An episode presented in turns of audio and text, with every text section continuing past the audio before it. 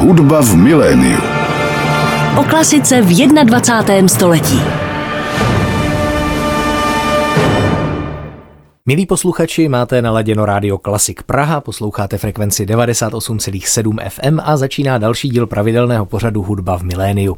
Už máme dokonce 24. rok tohoto milénia a dnes si budeme v tomto pořadu povídat o tématu, které je jistým způsobem nevhodné pro rozhlasové vysílání, protože budeme mluvit o disciplíně, která se zabývá tím, jak je hudba zapsána, spíše tím, než jak zní, totiž o notografii. Ovšem samozřejmě pro hudební praxi je zápis hudby zásadní zásadním tématem a osvětu v oblasti notografie poslední dobou i pomocí přednášek šíří mý dva dnešní hosté, nadšení notografové. Jsou to skladatelka, čembalistka a studentka oboru hudebně vydavatelská činnost na Pražské hamu Marie Nečasová. Ahoj Maruško. Ahoj Andra. A skladatel, aranžér, výrazná postava tuzemské scény zborového zpěvu a také redaktor hudebního nakladatelství Berenreiter Jaroslav Schindler. Tak ahoj Jardo. Ahoj, ahoj. Dnešní pořad samozřejmě taky protkneme hudebními ukázkami, byť nemůžeme ukázat posluchačům žádné ukázky notového zápisu, ale to nám nezabrání tedy o notografii hovořit. Co vás vlastně osobně k tomuto oboru přitáhlo, nebo čím vás notografie láká, že jste se jí rozhodli takto blíže zabývat? Maruško. No, u mě to byl takový postupný proces, protože mám celoživotně blízko k výtvarnému umění. Nevěděla jsem, jestli se budu věnovat hudbě nebo jemu a tak jsem potom byla takový ten typický student, co začíná školy a odchází z nich. Chvíli jsem byla na knižní grafice, chvíli na muzikologii. A vlastně to potom nějak všechno se sešlo dohromady, když jsem zjistila, že vlastně ten hudební zápis mi připadá, že je vlastně nevyužitý potenciál, co se týče vlastně knih a materiálů v tomhle smyslu. Jardo, jak ty se stal redaktorem nakladatelství Berenreiter a co tato práce obnáší? No, já jsem se stal redaktorem tak, že se mi tam vlastně podařilo spojit takové dva zájmy. Nějaké technické zázemí, protože jsem studoval informatiku, takže nějaký ten zájem o tu výpočetní techniku, řekněme, a o tu technickou stránku věci a zároveň jakožto muzikant zájem o tu hudební stránku a právě třeba o tu notografii, jakožto do detailu zkoumat, jak ten výsledný produkt vypadá. No a v Beretajtu se nějak líbilo, že můžu nabídnout tyhle ty dvě stránky a tak jsem tam skončil a teď jsem tam už druhým rokem. Mm-hmm. Já jsem se zúčastnil workshopu Davida Ebena o gregoriánském chorálu, což byla částečně teda přednáška, částečně jsme tam ty chorály zpívali a utkvěla mi jedna taková myšlenka ohledně notografie, kterou on tam vyslovil, že říkal, že vlastně od té středověké hudby, kdy ta notace byla takovým velmi přibližným odrazovým můstkem a hodně se spolehalo na tu tradici, vlastně hudba během těch staletí došla až do fáze, kdy dneska mnohdy je ten grafický zápis s tím primárním východiskem a to, jak to zní, je třeba až sekundární. Souhlasíte s tímhle pohledem, nebo jaký by podle vás měl být ten vztah mezi jaksi tedy tou znějící a tou grafickou podobou hudby? No, mně právě na notách připadá strašně zajímavý, že se v nich odráží to, co je pro tu danou dobu vlastně nejdůležitější. Že u těch not vždycky si musíme vybrat, co upřednostníme, ale co tím pádem ztratíme. Takže ty středověké neumy, jak se dělali zpívající niši, co interpretovali gregoriánské chorály, takové značky nad textem, tak vlastně my to z toho už nezaspíváme, kdybychom měli jenom to, ale zároveň vlastně to, že tam nejsou takty, že tam nejsou ty jasné tónové výšky, tak vlastně máme určitou živost a organičnost v té notaci, jak ji známe dneska, tak máme naprosto primárně upřednostněnou absolutní výšku a rytmus. Ale třeba věci, jako je barva nebo takové víc abstraktní záležitosti, tak ty tam prostě vůbec nejsou. A to mi na tom přijde zajímavý. Mhm. Je to vlastně žádoucí, aby všechno bylo naprosto přesně zapsáno a aby všichni tím pádem pak hráli všechno stejně? Neubírá to prostor interpretovi, když je ta notace až příliš přesná? To je dobrá otázka. To se podle mě taky vyvíjelo časem a vlastně postupně, řekněme, ta notace, kterou známe, takovou tu klasickou, přestala vlastně stačit, protože jsme právě chtěli v té hudbě zaznamenat ještě víc. Něco, co už vlastně nejde zapsat, protože ta, jsme postupně nabalovali na tu standardní notaci další a další věci, až to vlastně přestalo jít. Ale i v té tradiční notaci, když prostě si vezmeme nějaký, nevím, romantickou klavírní sonátu, tak to každý bude hrát stejně jinak. Furt i to, že to máme velmi přesně napsané, máme tam přesnou výšku not, přesný rytmus, přesnou třeba vypsaná dynamika, tak to ještě neznamená, že ten hráč si to nemůže udělat po svém. Ono to vlastně i záleží na tom, co skladatel se rozhodne nechat interpretovi a kolik kontroly mu a vlastně kolik prostoru k té interpretaci mu nechá. Připadá mi, že se to vyvíjelo právě k větší a k větší a k větší a k větší kontrole. Prostě barokní noty, tam prostě zřídka jsou nějaké obloučky nebo cokoliv dalšího a počítalo se s tím, že ten interpret to všechno zná a doplní si. Kdežto čím víc jsme šli do půlky třeba minulého století, tak už je tam toho víc a víc, ale zároveň se s tím může nějakým způsobem pracovat, že třeba těch věcí je tam tolik, že se v podstatě nedají zahrát a to, jak je z toho ten interpret zoufalý, je součástí toho výkonu vlastně se s tím dá nějak pracovat. No. Mm-hmm. My jsme samozřejmě, ačkoliv posluchači to nemohou vidět do dnešního pořadu, také vybrali i několik ukázek partitur. Ta první skladba je od Děrdě Ligetyho, skladatele, který měl minulý rok z té výročí narození. A je to skladba zvláštní, protože byla zapsána zpětně, jestli jsem to dobře pochopil. Nejdříve vznikla zvuková podoba té skladby, která je napsána pro magnetofonový pásek, jmenuje se Artikulacion a až posléze tedy vznikl zápis, tak jak k tomu vlastně došlo? No, ono to vychází vlastně z toho, že elektronické skladby nemají žádný zápis. My si je můžeme poslechnout, můžeme je nějak vnímat, ale potom, když se o nich chceme povídat, anebo chceme hledat třeba nějaké zákonitosti v rámci struktury té skladby, tak nemáme jak. A vlastně tady tyhle ty hör partitur nebo prostě studijní partitury elektronických skladeb začaly vlastně vznikat přesně tady z tohohle důvodu. A tohle je jedna z nich, která je teda moc krásně výtvarně vyvedená od Rainera Wehingra. Já to jenom popíšu posluchačům, ta skladba je tam rozdělená do jednotlivých sekcí, je tam v pravém horním rohu legenda, jak si tedy interpretovat jednotlivé barvy, které jsou tam použity. Tak pojďme si teď tu skladbu Artikulacion od Jardi Aligetyho poslechnout. Posloucháte Radio Klasik Praha, pořád hudba v miléniu. O notografii si dnes povídáme s Marí Nečasovou a Jaroslavem Schindlerem. Právě dozněla skladba Děrdě Ligetyho nazvaná Artikulacion, která původně existovala jako skladba pro magnetofonový pásek a v 70. letech k ní později byla vytvořena tato krásná studijní partitura, kterou teď nemůžete vidět a která i širšímu okruhu posluchačů umožňuje se ve skladbě lépe orientovat. Když už mluvíme o tom, že tedy elektronické skladby často nemají vůbec žádný zápis, dá se třeba očekávat, že v budoucnosti toto bude třeba dělat umělá inteligence, že bude schopná ty elektronické skladby jaksi převádět automaticky do notového zápisu, protože spousta tvůrců, kteří se tomu žánru věnují, tak prostě ty skladby nezapisuje, není proto důvod. Myslím si, že budoucnost umělé inteligence je asi jako nekonečná, nekonečně otevřená, hmm. takže myslím, že i to se asi může stát, že by nám umělá inteligence pomohla nejen s tou klasickou notací někdy časem, ale možná i s převáděním toho elektronického zvuku nebo elektronické hudby do notace. On už i v té tradiční notaci existuje nějaký způsob, jak tu elektronickou hudbu napsat, ale vlastně oproti té tradiční notaci, která se dá považovat za poměrně standardizovanou, pro tu elektronickou hudbu žádný standard vlastně neplatí. Jsou způsoby, každý nějaké nakladatelství, když už někdy náhodou vydá hudbu, kde je i elektronická hudba, tak možná nějaké standardy mají, jak zapisují věci typu, jak se kroutí knoflíkama na elektronických nástrojích, ale zatím to je hrozně neproskoumané pole i když ta hudba už je desítky let stará, tak ta notace je velmi, velmi pozadu. Hmm. Standardizace je taky zajímavé téma, k tomu bych se taky za chvíli rád dostal. Abychom ještě třeba oslovili naše posluchače, kteří nejsou úplně profesionálními hudebníky. Já znám spoustu amatérských muzikantů, kteří se noty prostě učit nechtějí, kteří třeba hrají v rokové kapele nebo se věnují třeba psaní písniček, ale prostě nechtějí se učit noty. Někteří dokonce vyjadřují obavu, že by to nějakým způsobem ohrozilo jejich kreativitu nebo invenci. Máte pocit, že to prospěje každému naučit se noty? No, každému si nejsem jistá, ale shodou okolností o tomhle měl moc krásnou přednášku Jarda v listopadu minulý rok, kde se právě zabýval různými možnostmi a pokusy o nějakou reformu tady téhle notace, která je vlastně už nějakých 350 let úplně stejná. A je to vždycky trošku zvláštní, protože existují způsoby, které se můžou naučit prostě lidi, kteří se nechtějí zabývat hudbou profesionálně, jako příkladu tabulatury pro různé nástroje, hlavně teda kytarové a tak. Ale připadá mi, že pokud se člověk chce dostat trošku dál, pokud se chce třeba číst v partiturách pro jiné nástroje, pokud se chce podívat třeba na nějaké zákonitosti, nebo si analyzovat pro sebe nějaký skladby, který hraje, tak mi přijde, že ta notace pořád ještě je docela užitečná. To myslíš? Mm-hmm. Myslím si to samý, že pokud člověk investuje čas a energii do toho, že se bude učit tu, řekněme, normální, tradiční notaci, tak mu to v budoucnu může vlastně hrozně pomoct, kdyby třeba se chtěl rozšiřovat svoje schopnosti, svoje dovednosti ohledně hudby.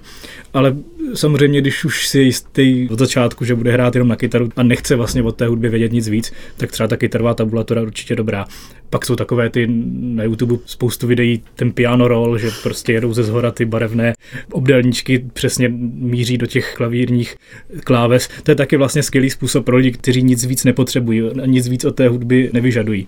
Stejně tak někteří lidé, kteří hodně pracují na počítačích a nahrávají hudbu v těch programech nahrávání, tak když nahrávají MIDI, tak ta MIDI notace, která tam je, taky vlastně čtverečky, obdelníčky, které znázorňují nějakou délku a výšku not, je vlastně taky poměrně už dnes pro hodně lidí častý způsob zápisu hudby ale představa, že z toho někdo bude hrát naživo, je zatím asi velmi nepravděpodobná. Hmm, ale možná je to pro lajka intuitivnější. Jak ano, přesně tak, než... přesně tak. Je tam rychleji a jasněji vidět, co se děje. Hmm, No, ty si vybral, abychom neposlouchali dneska pořád jenom Ligetyho, tak ty si vybral taky jednu skladbu od skladatele, který se jmenuje Raymond Marie Schaffer. Zemřel předloni a ta skladba se jmenuje Snowforms, je to zborová skladba, tady vidíme partituru, která je tedy modrá a jednotlivé zborové hlasy hlasy jsou na ní znázorněny takovými liniemi. Tak mi řekni, jestli to správně chápu, tónová výška je asi jasná v rámci té linie, dynamika je znázorněna tloušťkou té linie. Ano, myslím, že jo, myslím, že přesně tak to je a výška teda na té vertikální ose, tlušťka té čáry je dynamika a čas je znázorněný nějaký vlastně po vteřinách nebo po nějakých časových úsecích přesně daných po pěti vteřinách koukám. Hmm. To je, dodejme tedy u novějších partitur poměrně častá věc, že čas tedy není relativně znázorněn takty, ale je zapsán tedy přesně v absolutní hodnotě.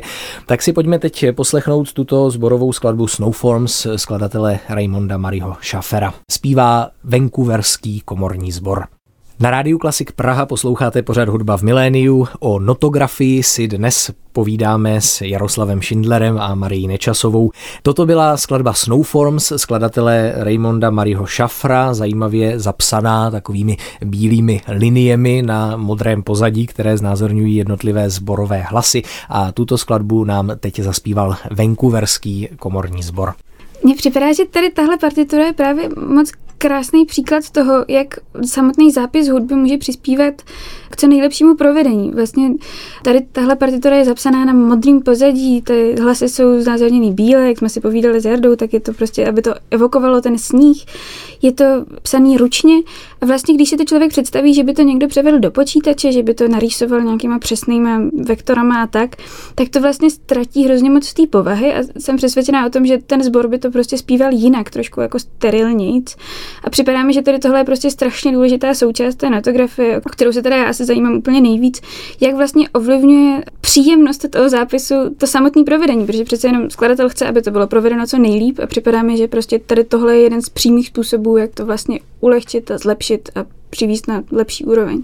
Mm-hmm. Tohle je paradoxně pro tu hudbu, pro ten výsledek zvukový, který on od toho chtěl, je tenhle typ zápisu jenom vlastně bílá čára, bílé vlny, které jsou prostě navazují jedna na druhou je vlastně jednodušší způsob, jak docílit toho, co on od toho chtěl. Hmm. Kdyby se to převedlo do klasické notace, tak by to byla, vypadalo by to hrozně složitě, což by už samozřejmě spoustu interpretů, spoustu sborů mohlo odradit od toho, aby to vůbec dělali. A navíc by vlastně ještě nemuseli dosáhnout toho, co on opravdu od toho chtěl. Takže přesně, když se dostáváme dneska do moderní nebo modernější hudby někam kdy už nám ta klasická notace nestačí, tak vlastně vůbec není špatně uhnout někam jinam a vymyslet si nějaký jiný způsob, který furt bude intuitivní, ale vlastně ve výsledku jednodušší. Hmm. Jasně, to je jeden typ grafických partitur, které tedy jsou tvořeny s takto jasným záměrem. Kde pak najdeme tu hranici, kdy už to není tak úplně partitura, ale je to obrázek, na základě kterého ten interpret něco improvizuje, řekněme.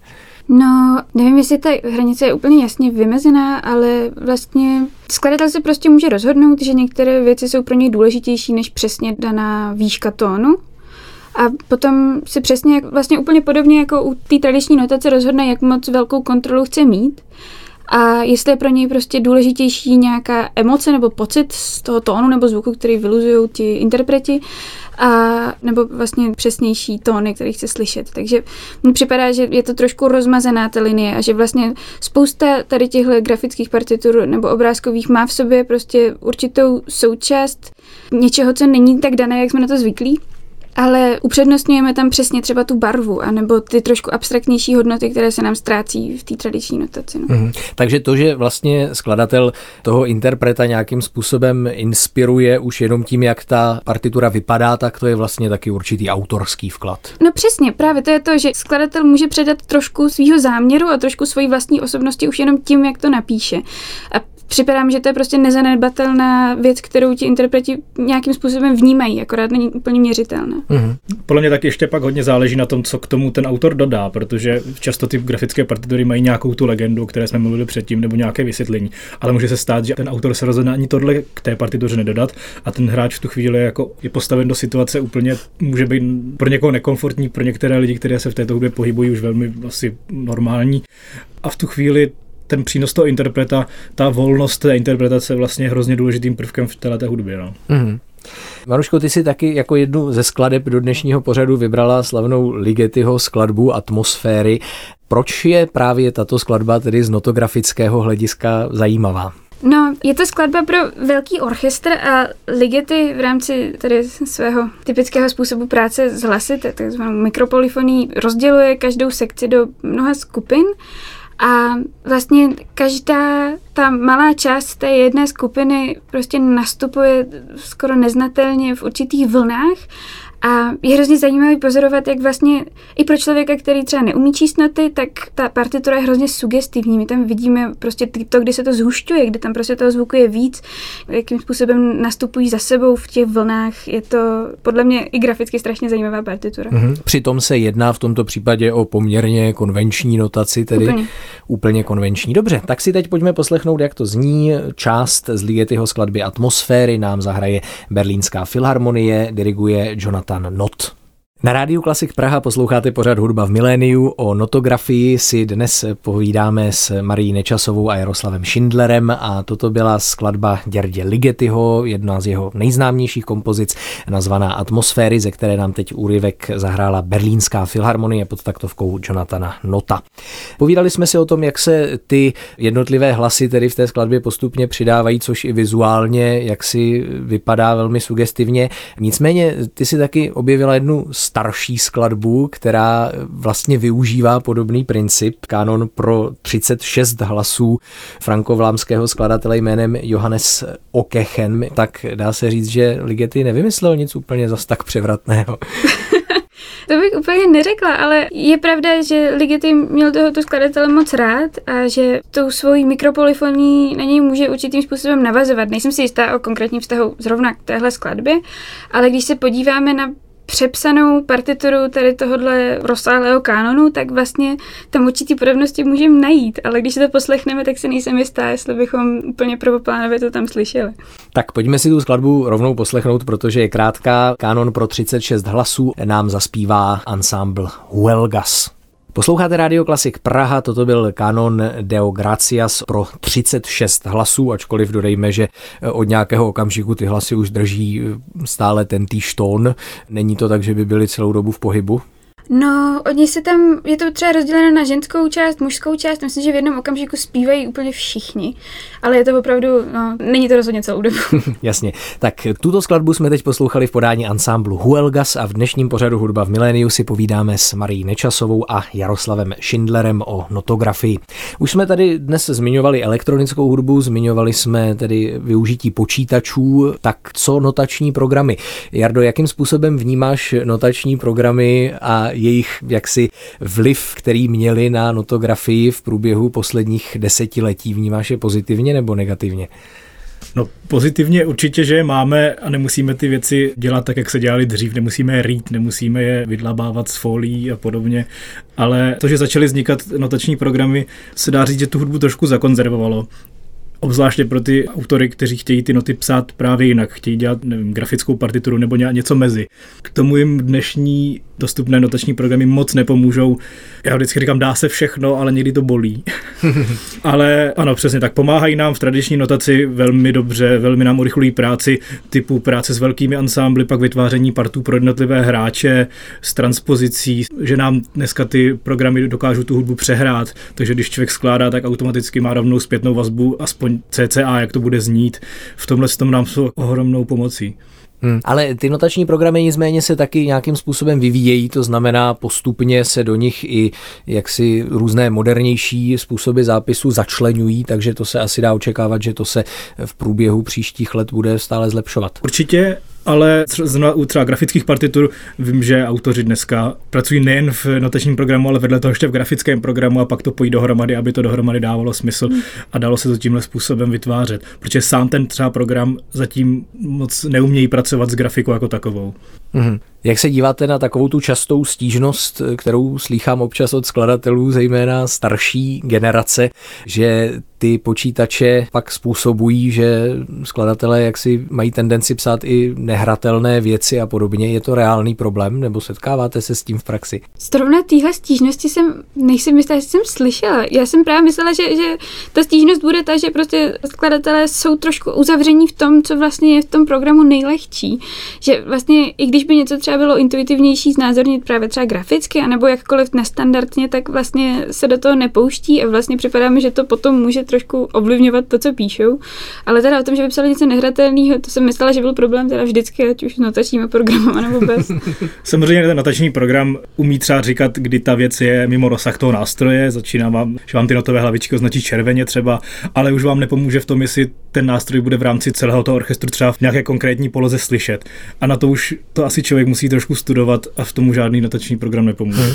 No, abych to vysvětlil, ta výhrada asi spočívala v tom, že ten počítač tím, jak zahraje cokoliv, hmm. tak že pak může skladatel mít trošku nerealistické požadavky.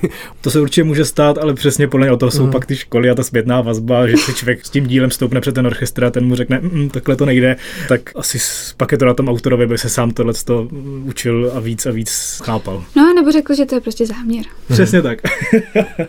Ještě abychom se dostali k tématu té standardizace, o které už jsme tady na začátku pořadu hovořili, je jasné, že z hlediska notografie tedy asi velkým soustem je právě ta soudobá hudba, kdy se objevily různé moderní nástrojové techniky a vyjadřovací prostředky, které nemají ještě úplně jednotný způsob zápisu. Spousta skladatelů má všelijaké specifické požadavky. Tak existuje na světě nějaká moc úřední nebo jiná, která by toto dokázala sjednotit, nebo musíme počkat, který způsob zápisu zápisu vyhraje. Nejblíž úřední moci má podle mě knížka Elaine Gould Behind Bars, která to v roce 2011 tak nějak to, co bylo, dala dohromady, je ale fakt, že vlastně se tam úplně jako nějak rozsáhle tou moderní hudbou, nebo moderní současnou hudbou nezabývá.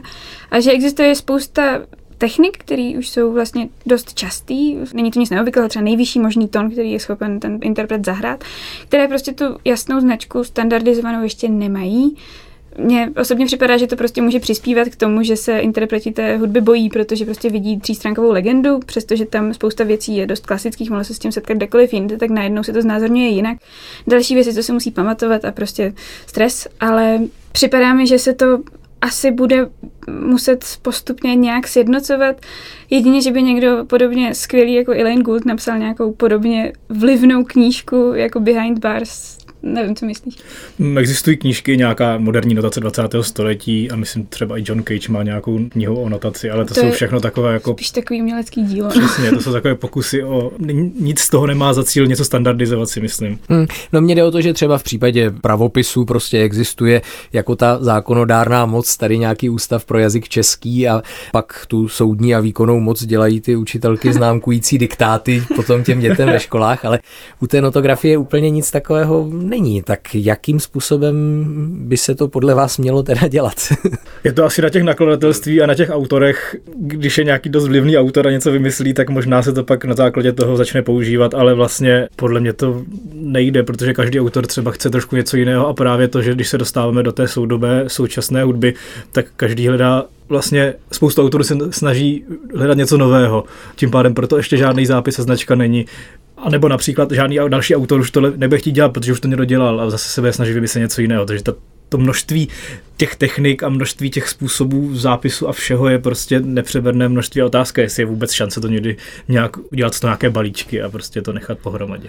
No jako ty snahy prostě byly, obzvlášť teda v reakci na 50. a 60. leta minulého století, kdy vlastně se s tou notací experimentovalo nezřízeně úplně a vznikaly naprosto neskutečné věci. Uh, Potom se udělala jakási konference v belgickém Gentu, kde prostě byla nějaká snaha to sjednotit. Vznikly další a další knížky o notografii, akorát je prostě problém, že to bylo v roce 1974, že prostě před 50 lety a, a od té doby nejenom elektronika, která se stala prostě větší a větší součástí klasické hudby, ale vlastně i další a další techniky, tak vlastně, když je to něco absolutně netradičního, tak asi dává smysl si proto vymyslet nějakou značku, popsat to a dát to do legendy. Ale při připadá mi, že i celé minulé století se používaly věci, které ale stále sjednocený nejsou, jakkoliv vlivní skladatelé psali cokoliv, takže mi připadá, že jedině tak, že se na tom shodne celá skladatelská komunita, což podle mě prostě není možný. Takže interpretům prostě nezbývá, než se učit celou řadu různých způsobů zápisů. A číst třístránkové legendy. No, tak abychom nekončili pesimisticky. Jardo, ty jsi tedy teďka o notografii hovořil v listopadu také na přednášce. Jakou nejzajímavější otázku si tam dostal? No musím říct, že když jsem na konci ukazoval nějaké neúplně graficky pěkné noty, ve smyslu, že udělá ten notační program nějak a nikdo si s tím nedal práci, aby to vylepšil, tak jsem tam nějak prostě prohlásil, že to není hezký a jeden student se zeptal, který vlastně není muzikant, se ptal, a co na tom není hezký. A to byla vlastně hrozně těžká otázka, protože my už to máme nakoukaný, víme, co na tom nějak sledujeme a teď z toho vyzobat a říct, tady nejsou hezké sklon něčeho a rozmístění a, a, a takhle je vlastně hrozně těžká otázka. Takže vlastně fotografie je prostě taky věda, stejně jako typografie a jak má vypadat hezký text, tak jak mají vypadat hezké noty, je taky vlastně, a nejen hezké, ale pro muzikanty hlavně jako ergonomicky správné, to znamená, aby nás to nikdy nezdržovalo, aby nás to nikdy neštvalo, aby se nám dobře otáčely stránky, aby se nám dobře četlo z řádku na řádek. My to musíme sledovat hrozně pod drobnohledem a řešit věci do detailu. Takže dostat otázku, proč to vlastně není hezký, je vlastně hrozně náročná otázka zodpovědět úplnému lajkovi, který tomu vůbec nerozumí a vidí jenom noty. Mm-hmm. No jasně, s tou typografií to samozřejmě taky taky úzce souvisí. Existuje nějaká příručka jaksi typografických pravidel pro sazbu not? To, co tady Maruška zmínila od Ellen Gould, to Behind Bars je teď asi taková notografická bible současná. Nic lepšího tady asi nemáme. V českém jazyce nemáme vůbec nic, tady vyšla knížka notografie od Ivo Zelingra někdy. Ještě Ivana Loudová mám pocit. A jo, ale Ivana Loudová je spíš o historii. No, no, ale jsou tam ty příklady. A jsou tam příklady, ano. Ale vlastně o těch pravidlech jako takových třeba ten Zelinger, to je někdy, to bych si vymýšlel, a taky bych řekl 70. léta nebo tak něco. No tak minimálně v tom českém jazyce je to tedy na vás a budeme se těšit v dohledné době na Maruška to studuje, tak. nějakou srozumitelnou komplexní publikaci o notografii v češtině. Jejíž autorkou tedy bude buď Marie Nečasová nebo Jaroslav Schindler, mít dnešní hosté v tomto pořadu. Ještě bych doplnila k těm přednáškám. Byla to série přednášek od listopadu do prosince minulého roku, které jsme pořádali s ateliérem typografie a tvorby písma s jeho vedoucím Filipem Krausem pro tamní typografy protože právě jeden z těch problémů je ten, že lidí jako Jarda je málo, kteří ovládají jak ty písmené fonty, tak ty hudební. A vlastně připadalo mi, že je to jedním z důvodů, proč ta notografie tak stagnuje. Tak jsme vlastně po určitých možnostech a debatách vytvořili tady tuhletu sérii hlavně teda pro studenty grafických oborů, aby trošku líp viděli do toho světa hudby. A vlastně na základě toho potom teď už vzniká nový design pro notové edice nakladatelství AMU, naše univerzitní nakladatelství, takže se určitě máte na to těšit. Tak já vám moc děkuji, že jste přišli, děkuji, že jsme si mohli o notografii tady na Rádiu Klasik Praha dnes popovídat.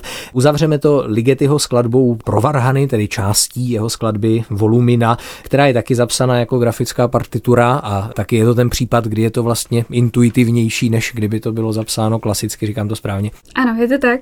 Je to skladba pro Varhany, která není znázorněná notami, ale takovými vlnami vybarvenými černou barvou a občas třeba jenom vyšrapovanými. A vlastně to znázorňuje klastry a vlny zase u Ligetyho, které ten člověk má rukama a nohama na ty manuály všechny hrát.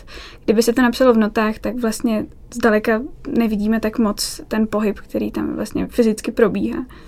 Tak posluchači si to teď mohou představovat při poslechu tohoto úryvku ze skladby Děrdě Ligetyho Volumina. Na varhany nám zahraje Franz Dangzak Müller, na varhany v kostele svatého Jakuba v Líbeku a od mikrofonu Rádia Klasik Praha se pro dnešek loučí Ondřej Fischer. Hosty dnešního pořadu byli Jaroslav Schindler a Marie Nečasová. Hudba v miléniu.